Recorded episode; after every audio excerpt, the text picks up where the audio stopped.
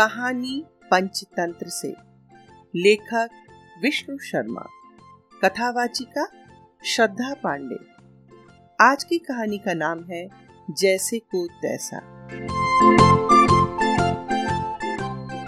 आओ बच्चों, तुम्हें सुनाए एक कहानी, जिसमें है चालाक, साहूकार और व्यापारी। ये है कहानी बड़ी पुरानी सुनाया करती थी मेरी नानी। कहती नानी हमेशा सावधान रहना। जो करे जैसा व्यवहार उसके साथ वैसा ही करना। चलो शुरू करते हैं कहानी। एक बार की बात है सीतापुर गाँव में जीर्ण धन नाम का एक व्यापारी रहता था। उसका काम कुछ अच्छा नहीं चल रहा था इसलिए उसने धन कमाने के लिए विदेश जाने का फैसला कर लिया। अच्छा बताओ कि विदेश जाने के लिए क्या चाहिए? पासपोर्ट। नहीं वीज़ा। अरे वाह मैंने तो ये सोचा ही नहीं था। तो फिर आपने क्या सोचा था? मैंने मैंने सोचा था विदेश जाने के लिए बहुत सारा रुपया पैसा चाहिए। हाँ रुपए भी चाहिए। हाँ तो बेचारे जीर्ण धन के पास पैसे ही नहीं थे। और उसके पास कोई कीमती वस्तु भी नहीं थी। था तो सिर्फ़ एक लोहे का तराजू। उसने वह तराजू साहूकार को दे दिया और बदले में कुछ रुपए ले लिए। कहा कि जब वह विदेश से लौट कर आएगा तो अपना उधार चुका करके तराजू वापस ले लेगा। तराजू के बदले उसको कितने रुपए मिले? ज़्यादा नहीं बस थोड़े बहुत जितने भी मिले हों उसे लेकर वो चल पड़ा विदेश कमाने एरोप्लेन से? अपना राज्य मतलब अपना देश और दूसरा राज्य मतलब विदेश जहाँ एरोप्लेन से नहीं बस पैदल पैदल चलकर या किसी सवारी में बैठकर जाते थे क्योंकि ये कहानी बहुत पुरानी है। अच्छा फिर क्या हुआ? फिर फिर वहाँ जाकर उसने खूब मेहनत की। जो करता है मेहनत बच्चों उसको मिलता अच्छा फल। तो वहाँ जाकर जब उसने खूब मेहनत की रुपया भी बचाया। और दो साल के बाद वो विदेश से लौटकर अपने देश आ गया। उसने जाकर साहूकार से अपना तराजू वापस मांगा।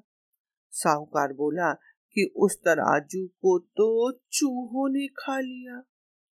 जीर्ण धन दुखी हो गया क्योंकि उसे अपने उस तराजू से बड़ा प्यार था। अब तो उसके पास पैसे थे उसे दूसरा खरीद लेना चाहिए। हाँ लेकिन उसका तराजू बहुत पुराना था। उसने मुश्किल से मुश्किल समय में भी उसे बेचा नहीं था। वह समझ गया कि साहूकार की नीयत खराब हो गई है और वह तराजू वापस नहीं करना चाहता है। फिर बच्चों, जीर्ण धन के दिमाग में एक चाल सोची उसने साहूकार से कहा, कोई बात नहीं, अगर तराजू चूहों ने खा लिया तो इसमें तुम्हारी कोई गलती नहीं है। सारी गलती तो उन चूहों की है। ऐसा कहकर वो घर आ गया। कुछ दिनों के बाद वह साहूकार के पास गया और कहा, दोस्त, मैं नदी नहाने जा रहा हूँ। तुम चाहो तो अपने बेटे धनदेव को भी मेरे साथ भेज दो। वो भी नहा के आ जाएगा। साहूकार जीर्णधन की व्यवहार से बहुत खुश था। इसलिए उसने जीर्णधन को सज्जन पुरुष मान करके अपने बेटे को उसके साथ नहाने के लिए नदी पर भेज दिया। क्या वो जेंटलमैन बन गया था। जेंटलमैन तो वो था ही बस साहूकार को सबक सिखाना चाहता था। नदी में नहलाकर। ओहो तुम्हारे पास कितने सवाल हैं। जरा चुप भी रहो और कहानी सुनने दो। ऐसी कहानी सुनने में क्या फ़ायदा? जब हमारे प्रश्न का उत्तर ही ना मिले। अच्छा भाई लड़ाई बंद करो और पहले कहानी सुनो। हाँ तो जीर्ण धन ने साहूकार के बेटे को नदी से कुछ दूर ले जाकर एक गुफा में बंद कर दिया। उसने गुफा के दरवाजे पर बड़ा सा पत्थर रख दिया, जिससे साहूकार का बेटा बचकर भाग न पाए। साहूकार के बेटे को गुफा में बंद करके जीर्ण धन वापस साहूकार के घर आ गया और ज़ोर ज़ोर से रोने लगा। उसे रोता देख साहूकार ने पूछा कि, मेरा बेटा कहाँ है? जीर्णधन बोला माफ़ करना दोस्त तुम्हारे बेटे को चील उठा ले गई। पर चील इतने बड़े व्यक्ति को कैसे उठा कर ले जा सकती है? अच्छा अब तुम प्रश्न कर रही हो तो? जब समझ नहीं आएगा तो पूछूँगी नहीं। ठीक है पूछो पूछो। फिर मुझे मत रोको। माफ़ कर दो भाई गलती हो गई। हाँ तो बच्चों सोचो क्या बात होगी। इसमें ज़रूर कुछ राज होगा। राज तो है। बिल्कुल तुम्हारी तरह। साहूकार भी हैरान होकर पूछा ये कैसे हो सकता है? चील इतने बड़े बच्चे को कैसे उठा कर ले जा सकती है? जीणधन बोला जैसे चूहे लोहे के तराजू को खा सकते हैं वैसे ही चील भी बच्चे को उठा कर ले जा सकती है। अगर बच्चा चाहिए तराजू लौटा दो। तो बात तो बच्चों अपने ऊपर जब मुसीबत आई तब साहूकार की अक्ल ठिकाने आ गई। उसने जीर्ण धन का तराजू वापस कर दिया और जीर्ण धन ने साहूकार के बेटे को आज़ाद कर दिया। धन्यवाद।